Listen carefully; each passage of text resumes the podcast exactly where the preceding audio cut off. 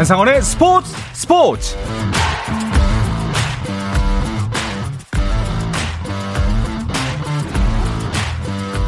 스포츠가 있는 저녁 어떠신가요? 아나운서 한상원입니다. 오늘 이슈들을 살펴보는 스포츠 타임라인으로 출발합니다.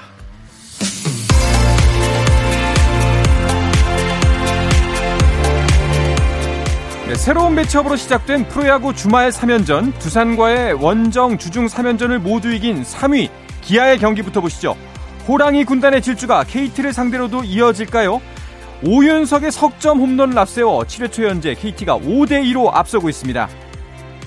이어서 선두 SSG 대 4위 LG의 경기도 보죠. 노바 대 켈리의 선발 맞대결로 시작된 이 경기.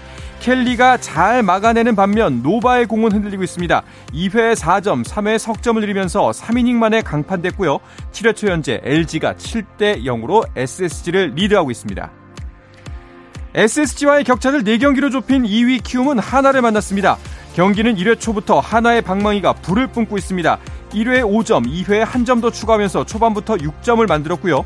키움은 홈런 두 방으로 2점 추격했지만 하나가 4회 추가 2실점하면서 더 벌려놨습니다.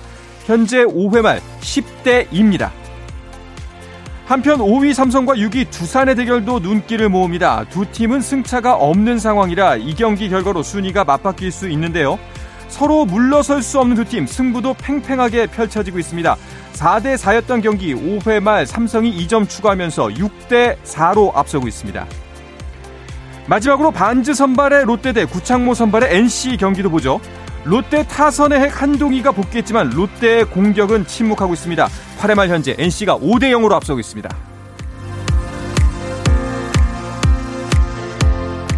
네, 메이저리그 토론토 블루제이스의 류현진이 15일짜리 부상자 명단에 올랐습니다. 토론토 구단은 왼쪽 팔뚝 염증을 이유로 류현진의 부상자 명단 등재를 발표했는데요. 류현진은 어제 시카고 화이트삭스와의 홈 경기에 선발 등판해 투구수 58개로 4이닝만 던지고서 마운드를 내려왔고 결국 시즌 두 번째 부상자 명단에 올랐습니다. 메이저 골프대회 US 여자 오픈 첫날 고진영과 김세영, 박성현 등 한국 선수 3명이 2언더파로 공동 8위에 올랐습니다. 7언더파로 단독 1위에 오른 미국의 미나 하리가에와는 5타 차입니다. 한편 미국 PGA 투어 메모리얼 토너먼트에서는 이경훈이 첫날 5언더파로 미국의 캐머런 영과 호주의 캐머런 스미스 등 다른 5명의 선수와 함께 공동 1위에 이름을 올렸습니다. 2022 카타르 월드컵 본선에서 대한민국 축구대표팀의 조별리그 상대인 포르투갈이 스페인 세비야에서 열린 2022-2023 유럽 축구연맹 네이션스리그 조별리그 1차전에서 스페인과 1대1로 무승부를 기록했습니다. 호날두는 후반 17분에 교체 투입됐지만 공격 포인트를 기록하지는 못했습니다.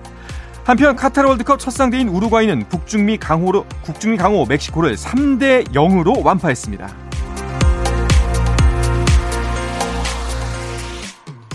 미국 프로농구 NBA 파이널이 시작됐습니다. 파이널 1차전에서 보스턴 셀틱스가 골든 스테이트 워리어스를 120대 108로 승리했는데요. 3쿼터 한때 15점 차까지 밀렸던 보스턴은 뛰어난 뒷심을 발휘하며 역전승을 거뒀습니다. 보스턴의 제일런 브라운이 24점 7리바운드 5어시스트로 활약하며 팀 승리에 기여했고 골든 스테이트는 스테픈 커리가 34득점을 올렸지만 홈에서 뼈아픈 역전패를 당했습니다.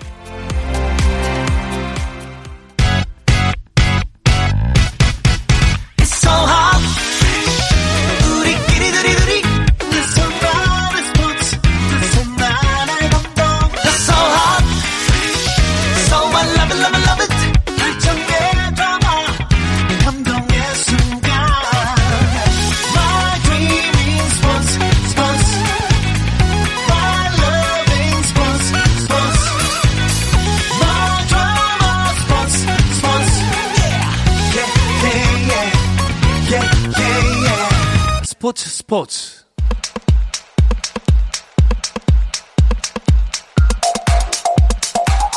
금요일 저녁에 축구 이야기 축구장 가는 길 시작합니다. 중앙일보의 송지훈 기자 그리고 서호정 축구 전문 기자와 함께합니다. 어서 오십시오. 안녕하세요. 안녕하세요. 반갑습니다. 자 브라질전이 어제 있었습니다.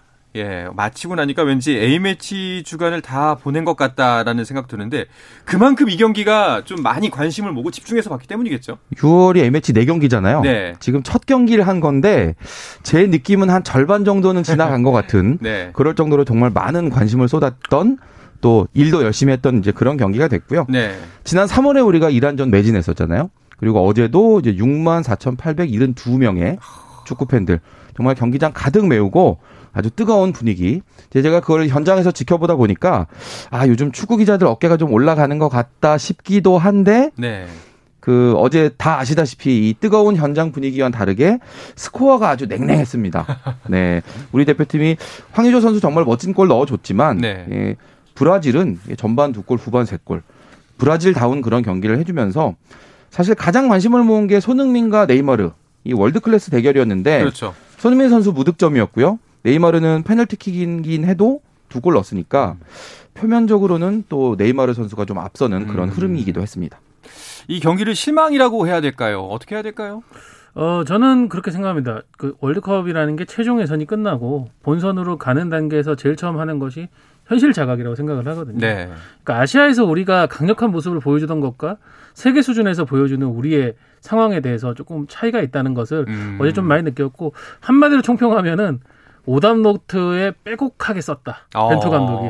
예, 그렇게 좀 총평을 할 수 있겠습니다. 사실 뭐 스코어도 스코어지만 대부분의 평가가 그런 것 같아요. 좋은 공부가 됐다 정말. 그렇죠. 예, 다행이다. 뭐 차라리 지금 만나서 지금 빨리 배울 수 있어서 다행이다라는 그 이야기를 하는데 그 두 분 다 현장에 계셨잖아요. 그 현장에서 본 브라질전 이야기 좀 더 자세하게 들려주시죠. 제가 그 경기장에 어제 도착했던 게 네. 오후 한 2시쯤이었어요. 어. 그러니까 한 6시간 전에 이제 미리 도착을 했던 건데 네. 이미 그때부터 이 경기장 주변이 꽤 북적거릴 정도로 음. 분위기가 상당히 좋았었고요.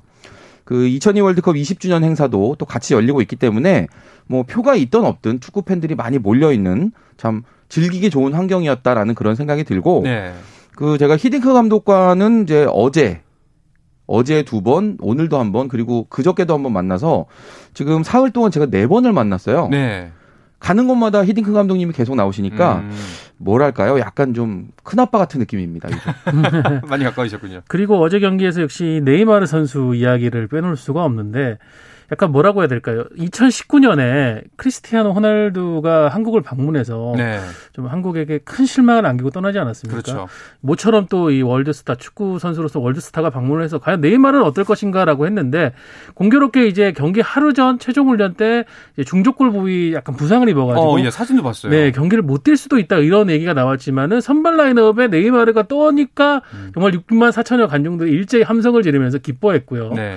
네이마르 선수도 경기력도 경 경기력이었지만 이날 정말 미담 제조기였는데 경기 시작 전에 자신과 함께 입장한 에스코트 를한 소년이 이제 애국가 재창을 할 때 왼손을 네. 올리니까 네이마르가 아니야 오른손이야라고 하면서 네. 바꿔주는 모습도 보였고 경기 끝나고 나서는 두 선수 손흥민 선수와 함께 뭐 약 10초간 뜨거운 포옹을 했는데 유니폼을 교환 안 하더라고요. 어. 그래서 왜 유니폼을 교환하지 않을까 싶었는데 역시 이게 경기 스코어가 너무 많이 벌어지다 보니까 거기에서 뭔가 즐겁게 유니폼까지 교환하는 모습은 보여주고 싶진 않았는지 아, 그렇죠. 이제 네. 라커룸에 가서 음. 두 선수가 유니폼을 교환했습니다. 그렇군요. 참 그 꽤 일찍 일주일 전에 들어왔잖아요. 그 선발진이. 그렇죠. 예. 그래서 그 사이에 일거수일투족이 굉장히 화제였습니다. 뭐 놀이공원에도 가고 뭐 이제 전형 문화를 즐기는 모습도 이제 포착이 됐고 여러 가지 진짜 열심히 훈련하고 열심히 쉬고 또 경기에서는 많은 것을 보여준 네이마르 또 브라질 대표팀이라는 생각이 듭니다. 프로페셔널이란 이런 것이다. 음. 라를 이제 본 정말 신나게 놀고 신나게 공부하고 또 경기도 잘 뛰고 뭐 이런 느낌인데 오늘 그 일본으로 건너가면서 한국 고마워 네이마루도 고마워 이렇게 쓰고 네. 갔어요. 네. 이 네이마루라는 게 우리는 이제 네이마르 네이마르 이렇게 부르잖아요. 네. 근데 그 브라질 발음으로는 이제 네이마르는 아니죠. 음. 그래서 뭐 네이마르 이런 식으로 되겠죠. 근데 우리가 네이마르 네이마르 이렇게 하니까 아. 이게 되게 재밌었나 봐요. 네. 네이마르 입장에서. 그래서 처음에는 그 팬한테 가서 네이마르 아니고 네이마르야 이렇게 가르쳐 주기도 했었대요. 네. 그런데 이제 우리 팬들이 가는 곳마다 다 네이마르 하니까 이게 브라질 대표팀 안에서 별명이 됐어요. 음. 그래서 브라질 대표팀 선수들도 네이마루, 네이마루 하고 이렇게 재미로 막 이렇게 불렀대요. 이런 재미난 별명까지 생긴 나라가 됐다라는 음. 이제 그런 의미에서 보면 우리도 네이마르 선수 활약에 정말 즐거웠지만 네이마르 선수 본인도 이 한국 팬들과의 어떤 추억이 참 아름답게 남았겠다라는 네. 그런 생각이 들었습니다. 역대로 이렇게 대패하고서 기분이 이렇게 나쁘지 않은 적은 별로 없었던 것 같다라는 생각이 약간 좀 후련한 느낌도 좀 있고요. 물론 이제 좀 예, 아, 이렇게 동의 안 하시는 분도 계시겠지만 후련한 느낌도 좀 있습니다. 자, 그럼 이제 이런 선수들이 보여줬던 경기 이야기 속으로 좀 깊게 들어가 보도록 하겠습니다. 그래도 결과는 아쉬워요. 예. 네, 사실 경기 초반부터 우리가 상당히 좀 압박감을 느껴가지고 실수가 네. 많았었고요. 반면에 브라질은 그런 한국의 실수를 잘 공략할 수 있는 아주 정돈된 플레이를 많이 보여줬습니다. 이런 시간에 히샬리송 선수의 선제골로 앞서 나갔는데 하지만 한국도 또 황의조 선수가 곧바로 음. 동점골로 따라 붙으면서 어 이거 뭔가 경기 상황이 재밌게 흘러가나 싶었는데 브라질의 저돌적인 공격을 저지하는 과정에서 페널티킥을 잇따라주면서 좀 승기를 빼앗겼고요. 네. 그리고 후반에 들어온 역시 교체 선수들의 무게감이 아 브라질 대단하더라고요. 비니시우스, 뭐 쿠티뉴, 제수스 이런 선수들이 들어오는데 결국 그런 선수들을 막지 못하고 두 골을 더 허용하면서 1대 5로 패배했습니다. 네. 그런데 그 뭐 교체 선수도 교체 선수고 선발 라인업만 봐도 일단 전력 차이는 뭐 자명했잖아요. 뭐 선수들 모으면 1조 원대 가치가 나간다. 네. 뭐 우리 선수단은 천억 원대다. 이런 음. 기사도 나오기도 했었는데 브라질은 뭐 제가 볼 땐 네이마르뿐만 아니라 모든 포지션의 선수들이 다 월드 클래스잖아요. 네. 그냥 네이마르 여러 명이 모여 있는 대략 그런 느낌이었다면은 우리는 이제 손흥민 선수가 구심점 역할을 하면서 잘 끌고 가는 이제 그런 느낌이었는데요. 우리 대표팀 같은 경우는 이제 손흥민, 황의조, 황희찬 이 삼각편대 중심으로 해서 경기를 이끌었고 브라질은 앞에서도 이제 서우정 기자가 지적을 했지만 네이마르가 나오느냐 이게 네. 아주 큰 관심사였는데 정말 그 네이마르 선수가 전광판에 이름이 선발 라인업에 뜨는 순간 그 함성 소리. 네. 아, 잊혀지지 않을 정도로 정말 인상 깊었고요. 뭐 히살리송 또 루카스 파케타 이런 선수들 네, 정말 대단한 선수들이 다 같이 뛰어줬기 때문에 뭐 브라질 입장에서는 제가 볼 때는 정말 약점이 보이지 않는 그런 팀이었습니다. 네. 보이지 않더라고요. 네. 안 보였습니다. 네. 그 이 우리나라와 양쪽 브라질의 선발 라인업 두 분이 예상하시기에는 그대로가 나왔나요? 아니면 좀 예, 예상 외였던 부분들이 있었나요? 어, 우리가 고민이 좀 있었죠. 네. 왜냐하면은 이제 벤투 감독이 굉장히 신뢰하는 두 선수 김민재, 이재성 수비와 허리 쪽에서 한 명씩 지금 핵심 선수들이 빠졌기 때문에 그렇죠. 과연 누구로 대체할 것인가에 대한 생각을 했는데 일단 김영권 선수의 파트너였던 김민재 선수의 공백은 권경원 선수로 메웠는데요. 사실은 두 선수 다 왼발잡입니다. 그래서 벤투 감독이 왼발 오른발잡이 이런 조합을 하는데 왼발 왼발 조합을 해서 조금 의외였었고 그리고 이재성 선수 자리도 권창훈 선수가 나올 가능성이 높지 않나라고 생각을 했는데 이날 벤투 감독의 선택은 백승호 선수였어요. 음. 그러니까 4-1-4-1보다는 이제 백승호 정우영의 투 볼란치 시스템을 통해 가지고 조금은 수비의 밸런스를 두고 브라질을 막으려고 했는데 그게 뭐 우리 뜻대로 되지는 않았습니다. 네. 경기는 사실 뭐 초반부터 브라질 위주로 흘렀죠. 오늘 뭐 제가 저도 그렇고 서호정 기자도 여러 번 반복해서 얘기하게 될 것 같은데 이 모든 면에서 이 브라질이라는 팀의 수준이 높다라는 걸 인정할 수밖에 없는 네. 그런 경기력이었고요. 벤투 감독이 이제 지난 4년 동안에 열심히 준비를 했던 게 이제 패스 패스 위주로 차근차근 이제 올라가는 볼 점유율을 높이는 그런 빌드업 축구잖아요. 네. 브라질의 전방 압박이 정말 강력했기 때문에 이 빌드업이 초반부터 고장이 났습니다. 음. 브라질과 우리나라의 차이는 저는 딱 반박자 차이였다고 보는데 압박의 반박자, 네. 패스의 반박자, 태클의 반박자. 이 반박자 차이가 모이니까 정말 이렇게 네 골 차이로 벌어지더라고요. 어. 그리고 좀 아예 선수들이 너무 대단한 팀을 만나서 그런 건지 긴장을 해서 그런 건지 그 좀 실수도 많이 나왔고 좀 답답한 움직임이 좀 있었습니다. 그렇죠. 이게 사실은 경기 시작하고 한 3분 정도 동안에 우리가 패스를 얼마나 매끄럽게 하느냐가 전체적인 경기 컨디션까지 이어진다고 지도자들이 얘기를 하는데 사실 우리는 첫 플레이부터 실수가 나왔어요. 음. 네, 허리 쪽에서 공을 풀어 나가는데 막 선수들이 미끄러지고, 어, 방금 성준 기자 얘기해 주셨듯이 반박자 빠르게 압박이 들어오는 부분을 버티지를 못하고 계속 무너지다 보니까 위험 지역에서부터 계속 상대에게 공을 내줬고요. 뭐, 사실은 옵사이드로 취소됐지만은 전반 2분 만에 에, 뭐 실점을 할 뻔했었죠. 네. 결국은 전반 7분 만에 측면이 뚫리면서 히샬리송 선수에게 선제 실점을 해줬고 그 이후에도 뭐 계속 중원 쪽 믿었던 뭐 황인범, 정우영 선수 그리고 백승호 선수 쪽에서 계속 좀 미스가 나면서 우리가 어, 위험 지역에 계속 패스를 허용을 하고 말았습니다. 네, 모두들 아시다시피 그 경기 스코어는 1대 5로 저희가 졌습니다. 그 어떤 상황에서 우리가 다섯 골을 허용했는지 한번 복기를 해 주시죠. 일단 뭐 방금 서우정 기자 얘기한 것처럼 전반 7분 만에 히살리송 선수에게 먼저 한 골을 내줬고요. 네. 그 이후에 이제 황의조 선수가 우리 그 티아고 실바 선수와 정말 치열하게 경합하면서 돌아서는 그 슛. 음. 아, 지금도 머릿속에 정말 선할 멋있었어요. 정도로 아주 네. 강렬한데 동점골 만들어내는 그 장면까지 괜찮았었죠. 그런데 그 뒤로 전반 막판 그리고 후반에 두 번의 페널티킥 이걸 다 이제 네이마르 선수가 키커로 나와서 성공을 시켰고요. 후반 중반 이후에는 교체돼서 들어온 선수들. 네이마르가 나갔는데 그에 못지않은 선수들이 들어오는 음. 이 브라질의 스쿼드를 우리가 감당하지 못하고 펠리페 쿠티뉴 그리고 가브리엘 제수스 이 두 선수에게 연속으로 또 실점하면서 스코어는 1대 5까지 벌어졌습니다. 네. 가장 많은 분들이 가장 간절하게 바랬던 것 중에 하나가 이제 EPL 득점왕 손흥민 선수의 골이지 않았을까 싶었는데 아쉽게도 득점은 없었어요. 네, 손흥민 선수 쪽을 일단 공이 좀 많이 못 갔어요. 이날 중계를 맡은 이제 허정무 전 대표팀 감독도 공이 좀 가지 않는다. 우리가 중원에서 공을 순환을 시키면서 손흥민 쪽으로 좀 위협적인 상황을 만들어 줘야 되는데 그게 안 나오니까 손흥민도 슈팅을 할 수 있는 상황이 제한됐다라고 얘기를 했는데 사실 우리가 만들지 못한 것도 있지만은 브라질이 너무 손흥민 선수에게 잘 대처를 했어요. 그렇죠. 사실 치치 감독이 경기 끝나고 나서 손흥민이 프리미어리그 득점왕인데 우리도 그냥 둘 수가 없다. 음. 우리도 수비 라인하고 미드필더 쪽에서 3명을 마크 시켰다. 그러면서 손흥민을 막은 거지 우리가 그냥 어떻게 손흥민을 억제시킨 게 아니다라고 얘기를 했습니다. 그만큼 네. 손흥민 선수는 브라질 대표팀에게도 가장 위협적인 존재였었고요.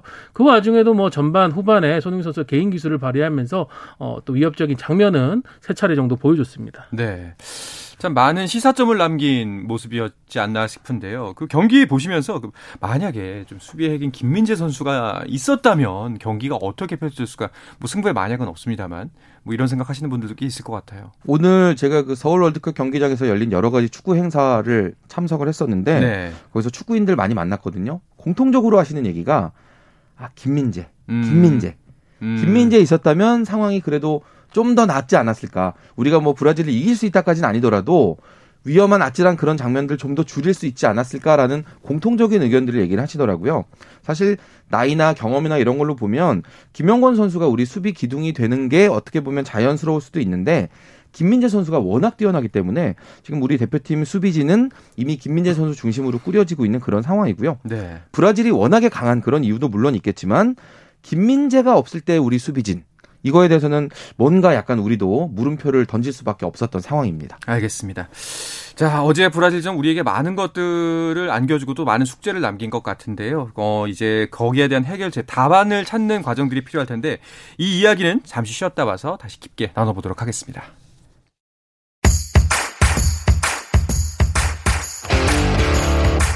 오늘 경기 놓쳤다면 국내 유일 스포츠 매거진 라디오 스포츠 스포츠 한상원 아나운서와 함께합니다.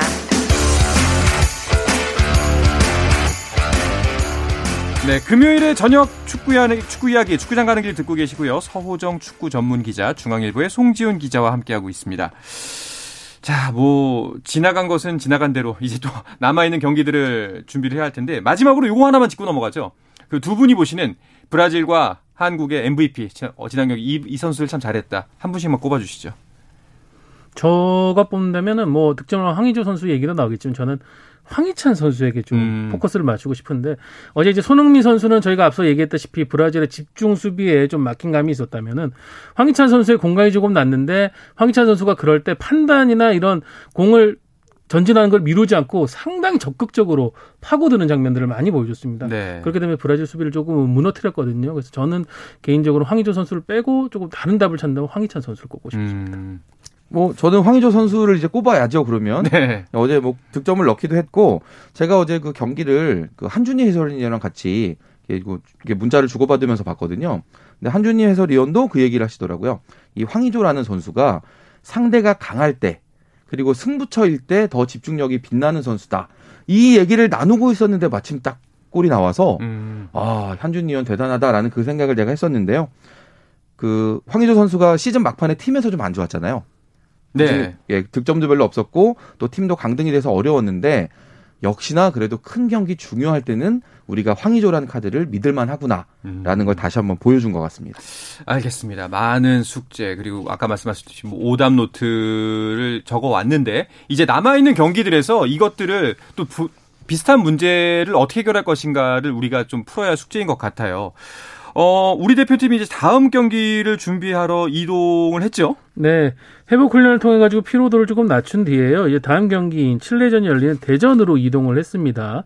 오는 6일 월요일에 이제 대전에서 칠레를 상대로 이 A매치 4연전 중 두 번째 경기를 치르고요. 네. 어, 거기서 또 수원으로 이동해 가지고 10일 열리는 파라과이와의 경기를 준비합니다. 그 뒤에 서울로 돌아와서 이제 파주 NFC에서 준비를 하겠죠. 14일에 이집트 와 차례로 만나게 됩니다. 네. 어, 말씀 주신 대로 브라질에서 드러난 문제들 어, 상대 팀들이 뭐 브라질만큼 강하지는 않지만은 또 우리가 잘못했던 부분들을 얼마나 또 해를 낼 수가 있느냐가 이 세 경기에서 어, 보여줘야 되겠습니다. 그 칠레가 이제 6일 경기인데 칠레는 어, 언뜻 봤을 때 우리와 몇 비슷해 보입니다. 칠레가 28위예요, 피파 랭킹. 예. 우리가 29위니까 뭐 랭킹상으로는 대동소이하다 음. 이렇게 말씀드릴 수 있고 역대 전적에서도 우리가 1무 1패로 약간 뒤져 있긴 한데 일단 이 칠레가 카타르 월드컵 본선에 가지 못했습니다. 지금 7위를 하면서 남미에서 탈락을 했는데요. 본선은 못 간 팀이야? 그냥 이렇게 얘기하기에는 이 남미 예선 자체가 워낙에 지옥의 그렇죠. 조잖아요. 예. 네, 피파 랭킹 1위 브라질, 4위 아르헨티나, 13위 우루과이, 17위 콜롬비아, 22위 페루 이런 팀들이 있는데 심지어 이 17위 콜롬비아도 못 갔어요. 본선을. 음. 그럴 정도로 아주 어려운 그런 예선 무대라는 걸 이해해야 되고 칠레가 최근에 약간 좀 주춤한 감이 있긴 합니다만은 그래도 이 코파 아메리카 무대에서는 2015년, 2016년 지금 두 대회 2연패 연속 한 우승한 적도 있거든요. 어. 네. 저력 자체는 만만치 않은 팀입니다. 어. 그런데 이번 A매치 명단에는 좀 주축 선수들이 많이 빠진 것 같아요. 네, 방금 말씀해주신 그 코파 아메리카 2연패의 주역이었죠. 예. 칠레의 오랜 시간 에이스 역할을 했던 알렉시스 산체스 그리고 허리에 아르투르 비달 선수 같은 유명 선수들이 이번 이제 한국 원정에는 오지 않았습니다. 어, 가리 메델이라든가 프란시스코 시에랄타 같은 어, 이 유럽 주요 리그를 뛰는 선수들이 있지만은 확실히 앞서서 우리가 상대했던 브라질에 비교하면은 무게감이 떨어지는 건 음. 사실입니다. 그렇다면은 이번 경기를 통해서 좀 자신감도 회복하고 예, 좀 승리를 살포시 기대해봐도 좀 좋지 않을까요? 사실 이번 벤투호가 예. 3월 그 아랍에미리트와의 이 최종 예선 마지막 경기를 졌단 말이죠. 그리고 바로 또 지금 브라질전을 지면서 지금 최근에 A매치 2연패예요. 네. 지는 기록은 이걸 빨리 끊을수록 좋은 거거든요. 음. 특히나 손흥민 선수가 이제 브라질전 출전을 하면서 A매치가 이제 99경기까지 왔습니다. 대전에서 칠레를 상대로 이제 이변이 없다면 A매치 100경기를 달성을 하면서 이제 센츄리 클럽 멤버가 될 텐데 브라질전 아쉽게 훈장 받던 날인데 졌으니까요. 네. 네. 대전에서는 센츄리 클럽 가입 기념으로 시원한 승리 소식 전해줬으면 좋겠습니다. 그런데 이제 그 한 가지 또 특이한 사실 중에 하나가 피파 기록상으로 손흥민의 A매치 기록이 이미 100경기를 달성한 것으로 돼 있다는 이야기도 있는데요. 이거는 무슨 얘기인가요? 네, 이게 이제 피파에서는 판단을 그렇게 한 것 같아요. 그러니까 A매치 출전은 100경기가 맞는데요. 그 중에서 두 경기가 어, A매치 어, 그러니까 인정받을 수 있는 부분.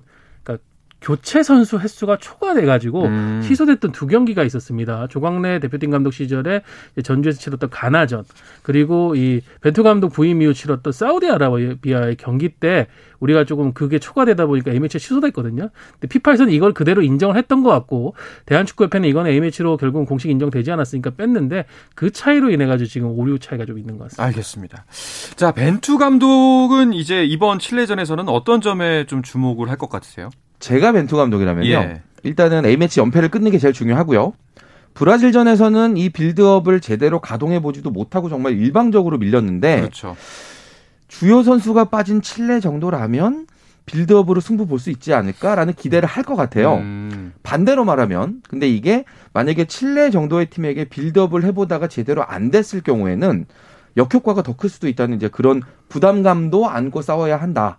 라는 점에서 벤투 감독 고민이 클 것 같습니다. 네. 이 빌드업 축구에 대해서는 참 말들이 많은데 어 뭐 현대 축구의 흐름이기도 하고 뭐 확실히 칠레를 통해서 다시 한번 그 다잡는 계기가 됐으면 합니다. 그 예상하기에 브라질 전과는 다르게 우리 대표팀에서 좀 새롭게 기용되거나 좀 변화를 줄 만한 선수가 있을까요? 아무래도 브라질전에서 우리가 양 측면에서의 어떤 역동성이나 이런 공격적인 전진들이 정교함 이런 부분이 떨어졌는 부분도 있었거든요. 그래서 아마 벤투 감독이 양 풀백에는 일단 좀 변화를 줄 것 같고요. 수비 조합에도 조금은 차이를 좀 둘 것 같습니다. 그런 부분들에서 어떤 모습이 나올지 지켜봐야 되겠습니다. 알겠습니다.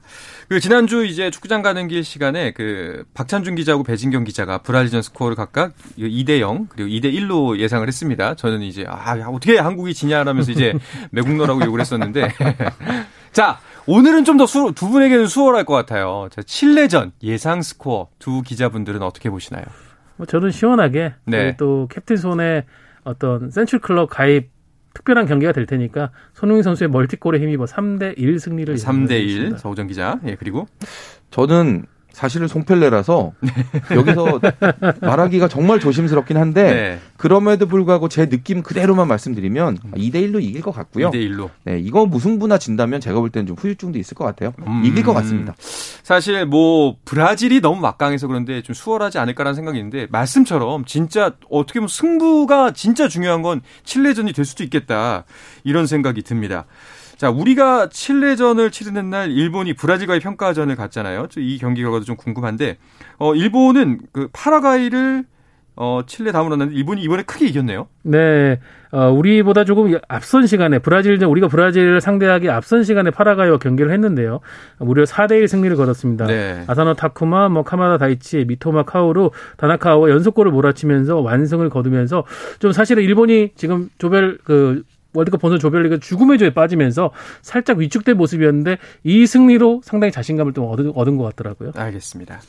자, 그리고 어제 브라질전에 가려져서 좀 아쉬웠던 경기가 있었습니다. 그 바로 황선홍 감독이 이끄는 그 23세 이하 대표팀이 아시안컵에 출전 중이잖아요. 네네. 23세 이하 아시안컵 지금 우리 황선홍호는 출전하고 있는데 어제 말레이시아와의 첫 경기 4대 1로 크게 이겼습니다. 조영욱 선수 멀티골이었고 또 우리가 주목하고 있는 이강인 선수도 어시스트 기록을 하면서 네. 전체적으로 봤을 때 뭐 우리 어린 선수들이 승전보를 대신 전해준 그런 날이 됐죠. 이강인 선수가 오랜만에 합류를 했는데 어제 활약도 좋았어요. 네, 황선홍 감독이 이미 스페인에 출장 가서 미팅도 하고 왔고 어, 이번 대회에서 중용을 하겠다라는 뜻을 보였었는데 이날 선발 출전을 하면서 이제 플레이메이커 역할을 했고 풀타임을 소화했습니다. 특히 팀의 첫 번째 득점이었던 이상민 선수의 헤더 득점을 코너킥으로 도왔고요. 기술적인 부분에서 탈압박 역시 이강인이다라고 할 만한 장면들을 여러 차례 보여주면서 공격을 이끌었고 이날 경기 MVP로 뽑혔습니다. 네, 자 아시안컵 본선 이제 5일에 베트남, 태국과 8일에 경기가 펼쳐지는데요. 6월 한 달은 축구로 굉장히 즐거울 것 같습니다. 예, 계속해서 평가전도 기획, 그 기획이 되어 있고, 유그 23대회도 있으니까요. 많은 분들 축구에 계속해서 관심 가져주셨으면 좋겠습니다.